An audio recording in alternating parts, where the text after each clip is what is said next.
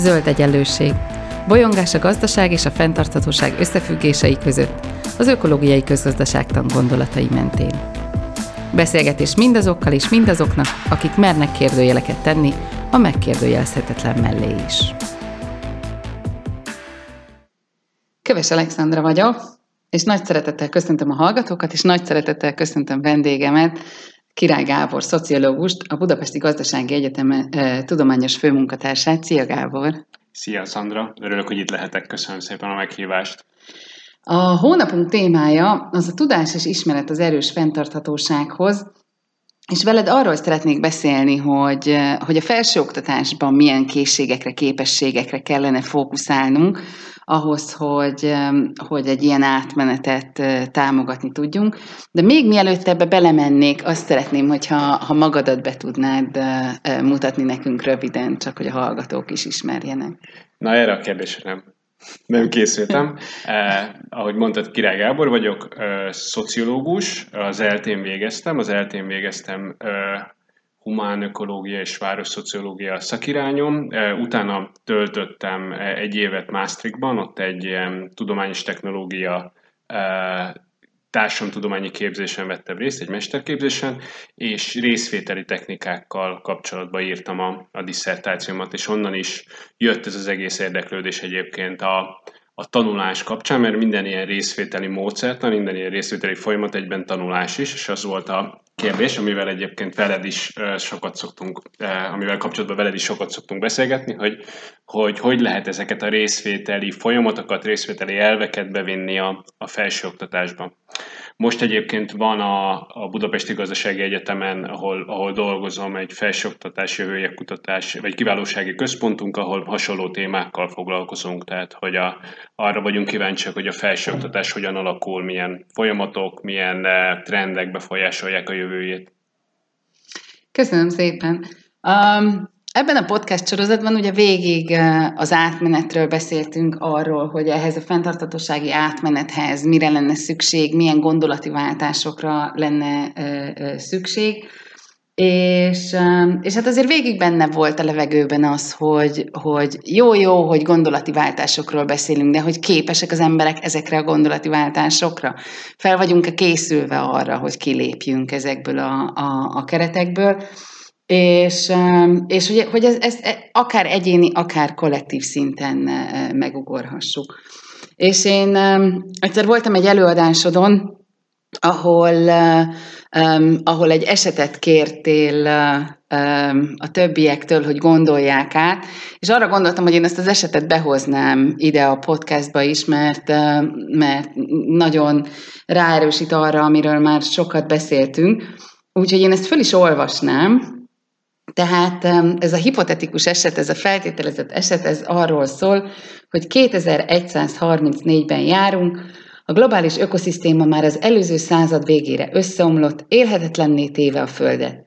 Az emberiség egy végső nagy kísérletet tett a teljes pusztulás elkerülésére. Az össznépesség szinte elhanyagolható részét hatalmas csillagközi bárkákkal azok felé a távoli naprendszerek felé küldik, amelyekben az emberi léthez szükséges paraméterekkel rendelkező bolygók a legnagyobb valószínűséggel található. A hátrahagyottak remélik, hogy az útra kiválasztottak az otthoninál jobb feltételeket találnak majd az új bolygókon, de igazából senki nem tudja biztosan, mi vár az űrutazókra az adott célállomáson. Azt viszont lehet tudni, hogy az űrutazás alatt számos generáció váltja majd egymást. Mint nagy tudású és tekintélyű szakértőket, önöket is kiválasztották az egyik utazásra, amelynek végállomása az eddig ismeretlen naprendszerben lévő Habit 0417-es bolygó. Többek között azt is az önök feladat, az is az önök feladatai közé tartozik, hogy a csillagközi bárka jövőorientált oktatási folyamatát kidolgozzák. Mit érdemes tanulni, hogyan néz neki a képzés, és mire készítene fel a tanulási folyamat. Ez azért is nagyon izgalmas, hogy, hogy, hogy ezt, ezt hoztad, mert ugye volt olyan podcast adásunk, ahol arról beszélgettünk, ugye Kenneth Boldingnak a, a földűrhajó megközelítéséről beszélgettünk, hogy, hogy jó lenne a gazdaságról úgy gondolkodni, vagy a földről, és azon belül nyilván a társadalmi gazdasági folyamatokról úgy gondolkodni, mintha egy űrhajóban lennénk. Úgyhogy erre nagyon ráerősít ez a példa, És hát azt szeretném kérdezni, hogy akkor te válaszolt meg ezeket a kérdéseket, hogy tehát hogyan kellene erre felkészülni, milyen készségekkel, milyen képességekkel, milyen tanulási folyamatokkal? Mm-hmm. Jó, itt, itt azért vicces a dolog, mert hogy részvételi kutatóként szeretek ilyen kérdéseket feltenni másoknak, akik gondolkodnak ezen, és kevésbé én megválaszolni, hogy, hogy mi az, amit szeretnénk, vagy mi az, amit én, én például jónak látok.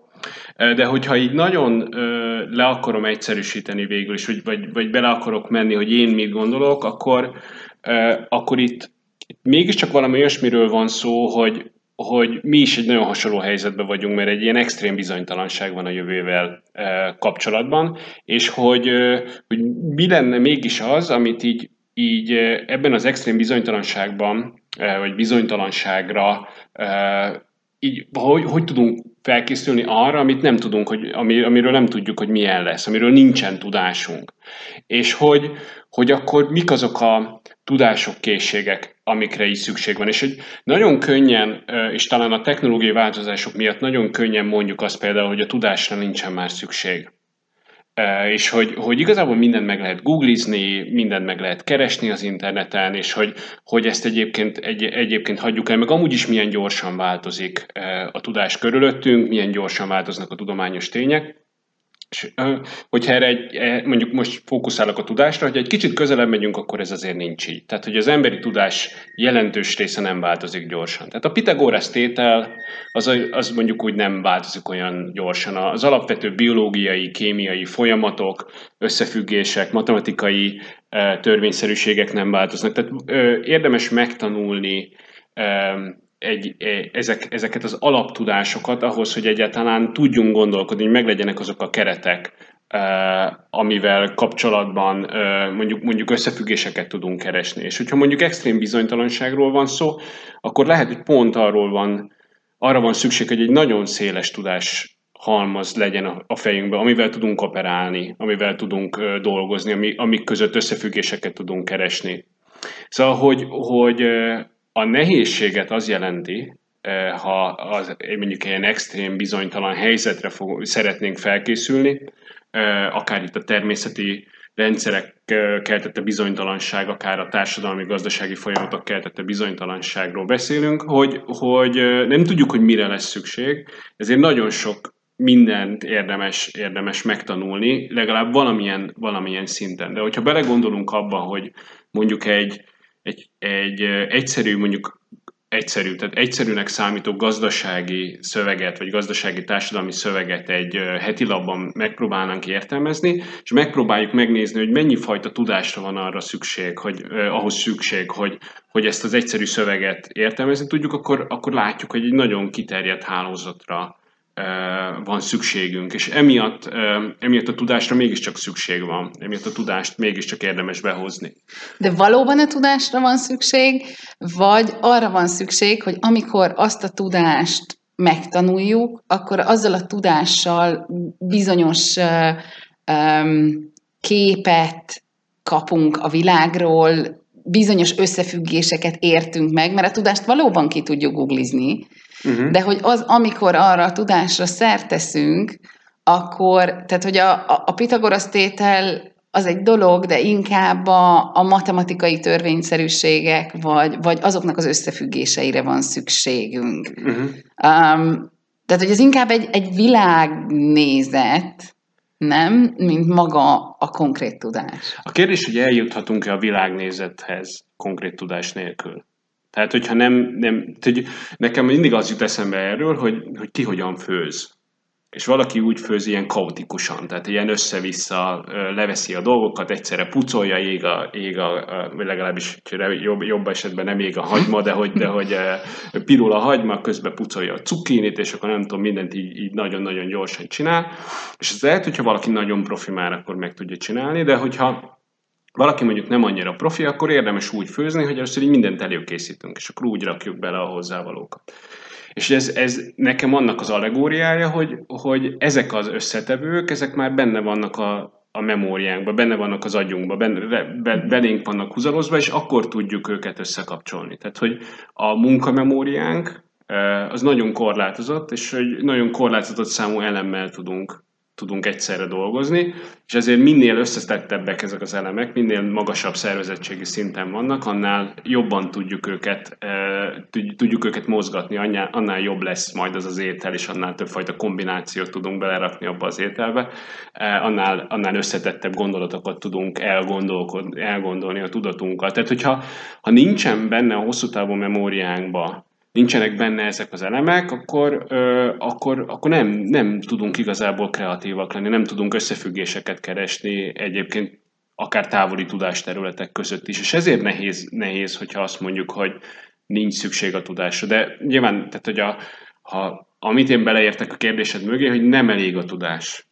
Uh-huh. Tehát nem elég a tudás önmagában, meg, meg, és akkor felmerül a kérdés, hogy hogyan szervezzük, szervezzük meg a tudást, és hogyan szervezzük meg a tudást a saját, a saját gondolkodásunkban, a saját tudatunkban, a saját emlékezetünkben. Azt gondolom, hogy mondjuk a tudás megszerzéséhez van talán a legközelebb az, a, az az oktatási rendszer, amit ismerünk. Akár a, ha az, az általános iskolára, vagy a, vagy a, a középiskolára, vagy a, a, a felsőoktatásra gondolok. Tehát ugye a, a tudást, a tárgyi tudást, azt azért megpróbálják töltsérrel beletölteni mindenkinek a fejébe, um, és ugye még a készségekről, képességekről, kritikai gondolkodásról, ilyenekről még nem beszéltünk, um, de hogy, de hogyha amikor majd ezekről fogunk beszélni, tehát talán a tudás az, ami a, a, a leg, legközelebb, vagy a tudás megszerzése az, ami a legközelebb áll a mostani gondolkodásunkhoz a, az a felsőoktatásról, nem? Jó, jó a kérdés. Ez ami a leg, legexplicitebb célja az oktatási rendszernek, de hogy, hogy ö, egyébként én nem feltétlenül, tehát engem nem ez a kérdés érdekel a legjobban, de hogyha már ide tévedtünk, úgy tévedtünk, hogy én beszéltem persze nyilván erről először, akkor akkor én abban sem vagyok biztos, hogy, hogy ha valóban mély, hosszú távon maradandó tudást szeretnénk adni, akkor ezek a rendszerek, amiket most föltartunk erre, ezek a legjobb módjai annak, hogy, hogy ezt elérjük. Tehát, hogy, hogy hihetetlen mennyiségű tudást próbálunk általános iskolai, középiskolás gyerekeknek a fejébe bele szuszakolni, illetve egyetemista embereknek a, a fejébe bele szuszakolni, és, és a többi. Tehát így, így megyünk végig ezen a, ezen a folyamaton, aminek a nagy részét elfelejtjük és úgyhogy vannak, van ez, a, ez az 5 perces egyetem sketch, ez a 5 minute university sketch, bárki megnézheti a YouTube-on, amikor mire emlékszel az egyetemről, és hogy igazából 5 perc alatt összefoglalom, amire a egyetemről emlékszem, mert az emberek nagy része körülbelül erre emlékszik, ami nyilván persze egy, egy leegyszerűsítés, meg, meg inkább csak egy ilyen vicces dolog, de, de azért arra rámutat, hogy, hogy nagyon sok mindent elfelejtünk, és úgy nem felejtünk el dolgokat, hogyha használjuk és azt nem felejtjük el, amit használunk, illetve e, ami valamilyen kontextushoz kötődik. És ezért azok a típusú rendszerek, oktatási rendszerek, vagy olyan pedagógiai kísérletek, amik igazából ezt a tudást próbálják e, maradandóan és mélyen átadni, nem annyira nagyon sok tudásra fókuszálnak, hanem inkább e, inkább kevesebbet, de azt, azt újra és újra visszatérnek azokra a kérdésekre, és újra és újra elmélyítik azt, azt az ismeretanyagot, ahelyett, hogy, hogy egy nagyon tág ismeretanyagot próbálnának átadni.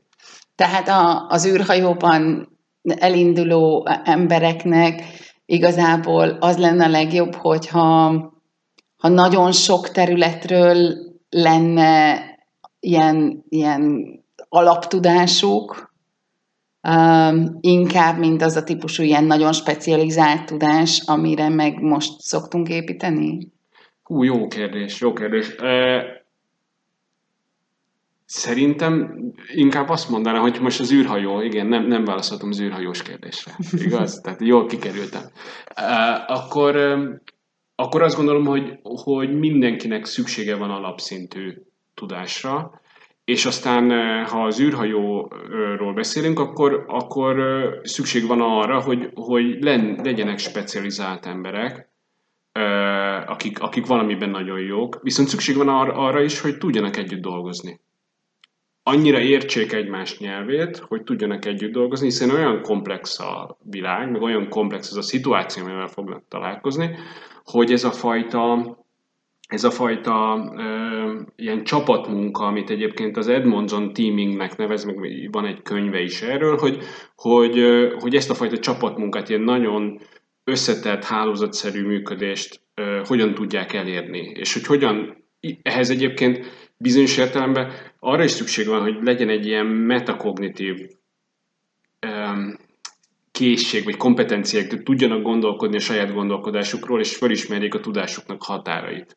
Hogy hol kell valaki mást bevonni ebbe a közös gondolkodásba, közös dologba. Tehát, hogy itt Edmondsonnak nagyon jó példái vannak egyébként, mondjuk, hogy hogyan szabadítanak ki a föld alá reked bányászokat, és akkor ilyen nagyon extrém szituációban, nagyon kevés idő alatt, nagyon sokfajta tudású ember együtt dolgozik, és mégis valahogy működik a dolog, vagy, vagy mondjuk egy, egy ilyen egy intenzív osztályt hogyan tartanak fönn, úgyhogy folyamatosan cserélődnek az emberek, akik, akik benne vannak, és mégis működik, működik maga a, a kórházi részleg. Tehát, ugye ezek és akkor itt áttértünk igazából a készségekre. Hát igen, igen, igen, uh, igen, igen. Tehát, hogy, hogy akkor akkor ugye egy, egy készség, amit említettél, ez a típusú ilyen, ilyen együttműködésre mhm. való hajlam, meg hát egy kicsit talán még a reflexió volt ebbe benne, tehát hogy önmagamra tudok reflektálni, Igen. hogy itt vannak a, a, az, az én, tehát itt van az én tudásomnak a határa. Mi az még, ami, ami, ami jó lenne, hogyha az űrhajóban lévő emberek uh, nagyon meg lenne? Um, itt Szerintem, szerintem egyébként az autonómia, tehát hogy, hogy autonóman legyenek képesek gondolkodni. Tehát, hogy, hogy, hogy függetlenül a, valamennyire elválasztva magukat attól a tudásanyagtól, amiről eddig beszéltünk, tudjanak ebből kilépni, tudjanak ezen túllépni. Tehát erre, erre, erre mindenképpen szükség, szükség van szerintem ebben a tekintetben.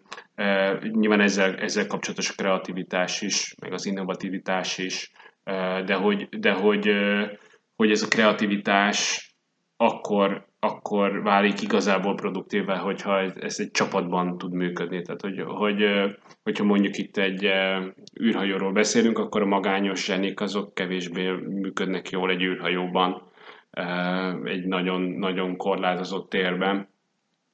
Szóval, hogy ezekre, ezekre gondolnék, de hogy, de hogy a, a probléma, probléma megoldás probléma megoldás, ami persze nyilván ezekkel a dolgokkal van, van szintén kapcsolatban. Tehát ezek a készségek, kompetenciák, szemléletmódok, mert hogy igazából itt, itt bajba kerülünk a fogalmakkal is, hogy mi, mi melyik, az a képességünk, hogy, hogy tudjunk a hibáinkból tanulni, felismerjük a hibáinkat, és tudjunk a hibáinkból tanulni. Tehát ezek a, a szemléletmódok, kép, képességek, készségek, ezeknél, ezeknél a most akkor átfogó módon, dolgoknak fogom őket nevezni, hm. nagyon köznapi módon. Ezekkel az a baj, hogy nem tudjuk, hogy hogyan tudjuk jól fejleszteni a felsőoktatásban. Tehát tudjuk, hogy egy részét tudjuk fejleszteni, tudjuk, hogy egy részét így tudunk hatni, tudjuk, hogy egy, egy részével mondjuk már úgy érkeznek például a felsőoktatásba az emberek, hogy egy részével már, már, már rendelkeznek, de így, hogy nincsenek nagyon jó rendszereink arra, hogy ezt hogyan, hogyan fejlesszük. Um, nincsenek, de mégis ugye arról beszélgetünk, hogy hogyan, hogyan lehetne. Tehát akkor, amikor, amikor az ökológiai közgazdaságtan azt mondja, hogy kritikusnak kell lenni a főáramú elméletekkel kapcsolatban, és én besétálok egy olyan egyetemre, ahol az emberek elég mélyen indoktrinálva vannak már egy meglévő gondolkodással, és, és én azt mondom nekik, hogy hát szerintem ez így, nem így van, akkor, um, akkor az önmagában nem fogja fejleszteni a kritikai mm. gondolkodásukat, hogy én oda megyek, és mondok nekik egy... Hogy te kritikai egy, vagy. Igen, egy, egy másik alternatívát. Igen. Tehát, hogy, hogy mik, azok a, mik azok a módszerek, amikkel amikkel kép, és, és ugye ez, ez most nyilván ebben a podcastban az ökológiai közgazdaságtan keretein belül beszélünk, de ugyanezt kell ahhoz is, hogy, hogy akár felnőtt emberek is különbséget tudjanak tenni hír és hír között, és különböző információk között, hogy, hogy mi az, amire építhetnek, mi az, ami nem. Tehát, hogy, hogy ez, ez mégis hogyan, tehát hogy mik azok a módszerek, amikkel ezt, ezt, ezt fejleszteni lehet a felsőoktatásban? Jó, uh, itt, itt uh, én azt gondolom, többfajta módszer van. Nyilván itt, a, ahogy kezdtem is az egészet, amikor a, az egész beszélgetést, amikor elkezdtünk beszélni, akkor így a részvételi módszerek jöttek elő, a részvételi folyamatok, a részvételiségnek a, a bevonása az oktatási folyamatban.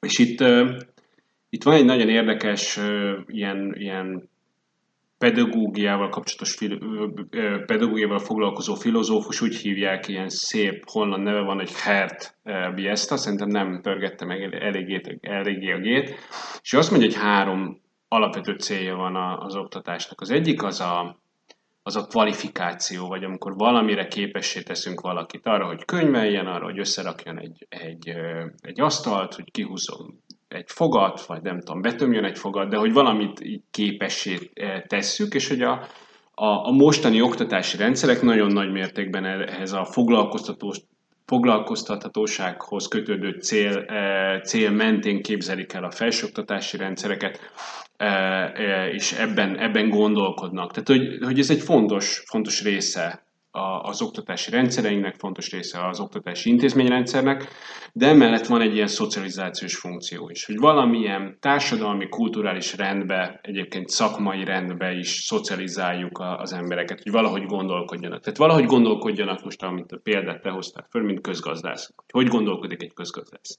Milyen kereteket használ föl, milyen szempontokat vesz figyelembe, amikor mondjuk egy, egy problémával találkozik. És a, a legérdekesebb része, és akkor nyilván itt jön majd be a, a részvételiség, az a, az, amit Biesta úgy nevez, hogy szubjektiváció, de amit így mondjuk úgy fordíthatnánk, hogy személyé válás, hogy, hogy ami pont az előző célral ellentétes, hogy leválasztjuk magunkat ezekről a rendekről, leválasztjuk magunkat azokról a kulturális társadalmi rendszerekről, amikben élünk, és megkérdőjelezzük, hogy, hogy valóban az, az valóban arra visznek el, amerre mi szeretnénk menni. Valóban azt az életet teremtik meg, vagy, vagy teszik lehetővé számunkra és a körülöttünk lévők számára, amit, amit élni szeretnénk, és ezt a fajta szubjektivációt, ezt a fajta autonóm, független gondolkodásmódot nem lehet sehogy máshogy elsajátítani, mint hogyha az ember megpróbál autonóm és független módon gondolkodni. Tehát erre, erre Biesta azt mondja, hogy erre meghívást adhat az, aki mondjuk egy ilyen kurzus csinál, hogy, hogy fölvet bonyolult és nehéz egzisztenciális kérdéseket, például az, hogy milyen életet szeretnél élni, vagy milyen életet szeretnél a gyerekeidnek, meg az unokáidnak, és ennek a mentén, a beszélgetések mentén, anélkül, hogy ő feltétlenül, tehát mondjuk a kurzusnak a vezetője, vagy a tanár, most használjuk ezt a szót, befolyásolná az emberek gondolkodását csak azáltal, hogy az emberek elkezdenek közösen, most itt a tanulók, direkt nem hallgatókat használok, mint kifejezést, elkezdenek közösen beszélgetni erről, elkezdik föltárni, végig, végig szálazni ezeknek a kérdéseknek a, a, a szövetét, azáltal válik mélyebbé a gondolkodásuk, és azáltal jönnek elő olyan kérdések, az, hogy ami, ami tényleg a felé vezet, hogy, hogy képesek legyenek megkérdőjelezni a körülöttük lévő rendszereknek az alapvető értékeit, vagy alapvető mintáit. És ha jól gondolom, akkor, akkor ugye az első az, az, az például a magyar felsőoktatási rendszerbe célként abszolút a legmagasabb prioritást kapja. Tehát ugye az első volt az, hogy kvázi a munkaerőpiacra termeljünk, és hogy azt mondjuk, hogy az, aki elvégezte ezt vagy azt az egyetemet, az erre vagy arra képes. A szocializáció szerintem az is azért így, így, így benne van a, a, a mostani egyetemekben.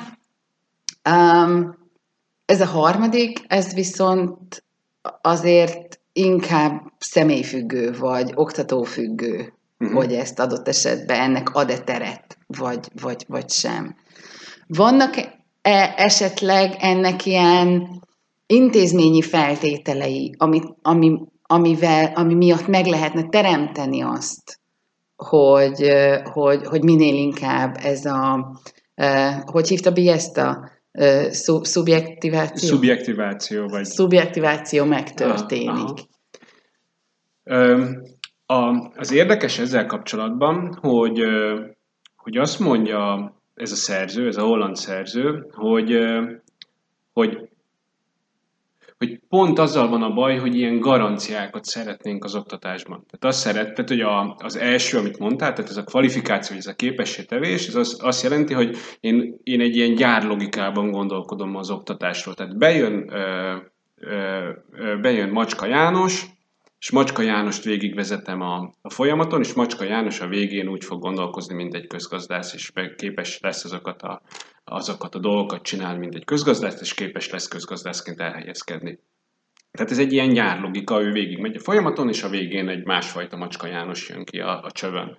Uh, Viszont, és ez a learning objectives, tehát ez a tanulási célok, meg hogy mit kell neki egy, egy kurzuson megtanulnia, mit kell neki egy képzésen megtanulnia, ez pont ehhez vezet. A, a Biestának a könyvének egyébként a címe az, hogy a Beautiful Risk of Education, ami a, a, a, az oktatás gyönyörű kockázata, tehát így, így fordítanám le, és ugye pont erre mutat rá, hogy, hogy egy ilyen típusú tanulás, ez, ez pont ellentétes ezzel a fajta gyárlogikával. Tehát, hogy itt nem, nem tudjuk, hogy a, az, hogy kap a meghív, egy meghívást a tanuló, hogy ezeken gondolkodjon, hogy szeretne képes-e most rá, készen most rá, illetve hogy, hogy az ő gondolkodása, hogyha ezeket a kérdéseket felvetjük neki, ez hova fogja őt vinni. Ezt, ezt ezt nem tudja a tan- tanár garantálni, és nagyon érdekes, hogy ő egyébként azt mondja, hogy meg kell zavarni a gondolkodásukat, tehát ezekkel a kérdésekkel. Tehát, hogy, és emiatt nem is feltétlenül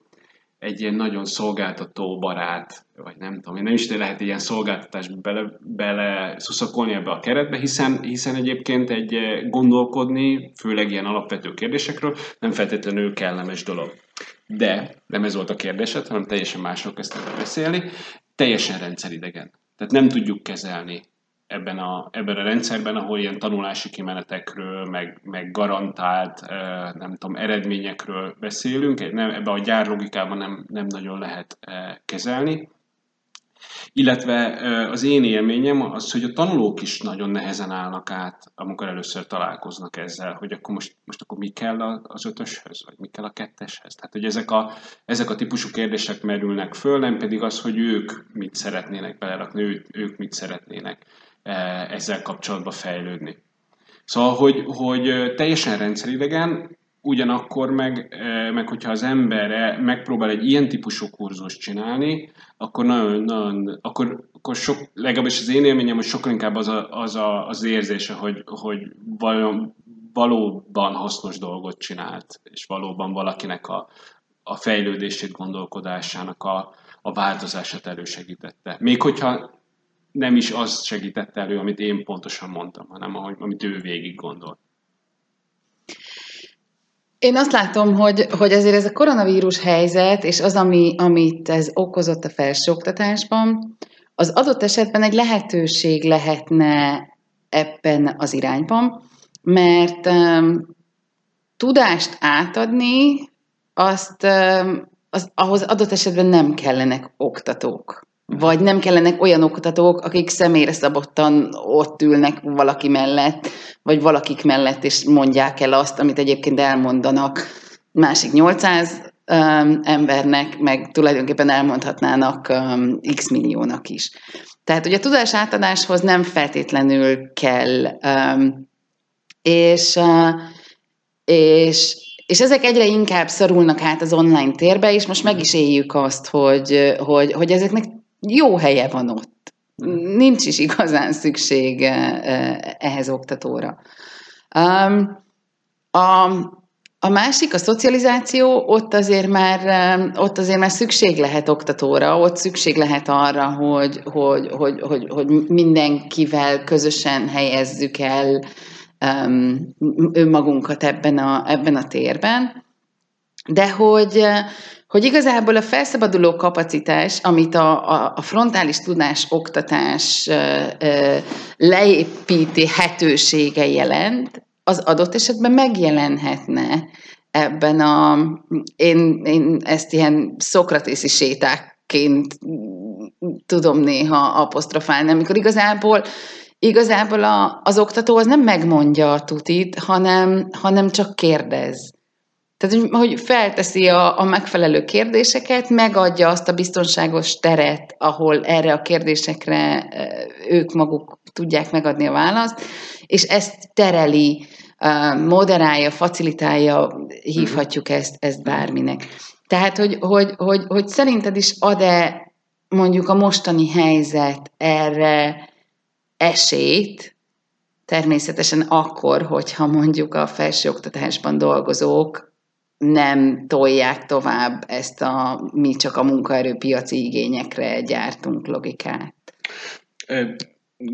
Túl sok minden jutott eszembe. De kezdem a legutolsóval. Jó? Tehát, hogy a, a, az egyik kritika egyébként mi csak a munkaerőpiacra gyártunk, elvel, hogy, hogy a munkaerőpiac is egyre inkább azt azokat a képességeket várja egyébként, amiről beszéltünk. Tehát kreativitást, autonóm gondolkodást, felelősségvállalást.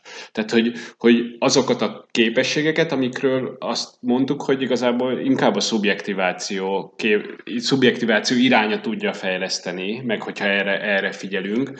Szóval, hogy, hogy miközben egy ilyen gyárlogikában gondoljuk el nagyon sok részét az oktatásnak, közben pont azoknak a készségeknek a fejlesztésére van szükség, amit ebbe a gyárlogikában nem tudunk jól beilleszteni. Oké, okay, ez volt az első. A másik, ami eszembe jutott azzal kapcsolatban, amit mondtál, hogy van egy Katie Davidson nevezetű ilyen amerikai szerintem antropológus, de ebben erre nem esküszöm meg, ő is oktatással foglalkozik, és ő mondott egy ilyen nagyon bántó dolgot, hogy, hogy azt az oktatót, akit le tudunk egy képernyőre cserélni, azt cseréljük le. És első, első, ö, első hallásra ez azért így nagyon bántó lehet, másik oldalról, hogyha tényleg egy oktató semmi más nem csinál, ö, csak egy csak megtartja azt az előadást, amit egyébként megnézhetünk, megnézhetünk mondjuk egy videón is, akkor kérdés főleg mondjuk ebben a a koronavírus miatti megváltozott térben, hogy akkor, akkor mi az ő hozzáadott értéke ezen kívül, hogy fölveszi az előadását, bármennyire is nagyon jól csinálja, és ezt, ezt leadja.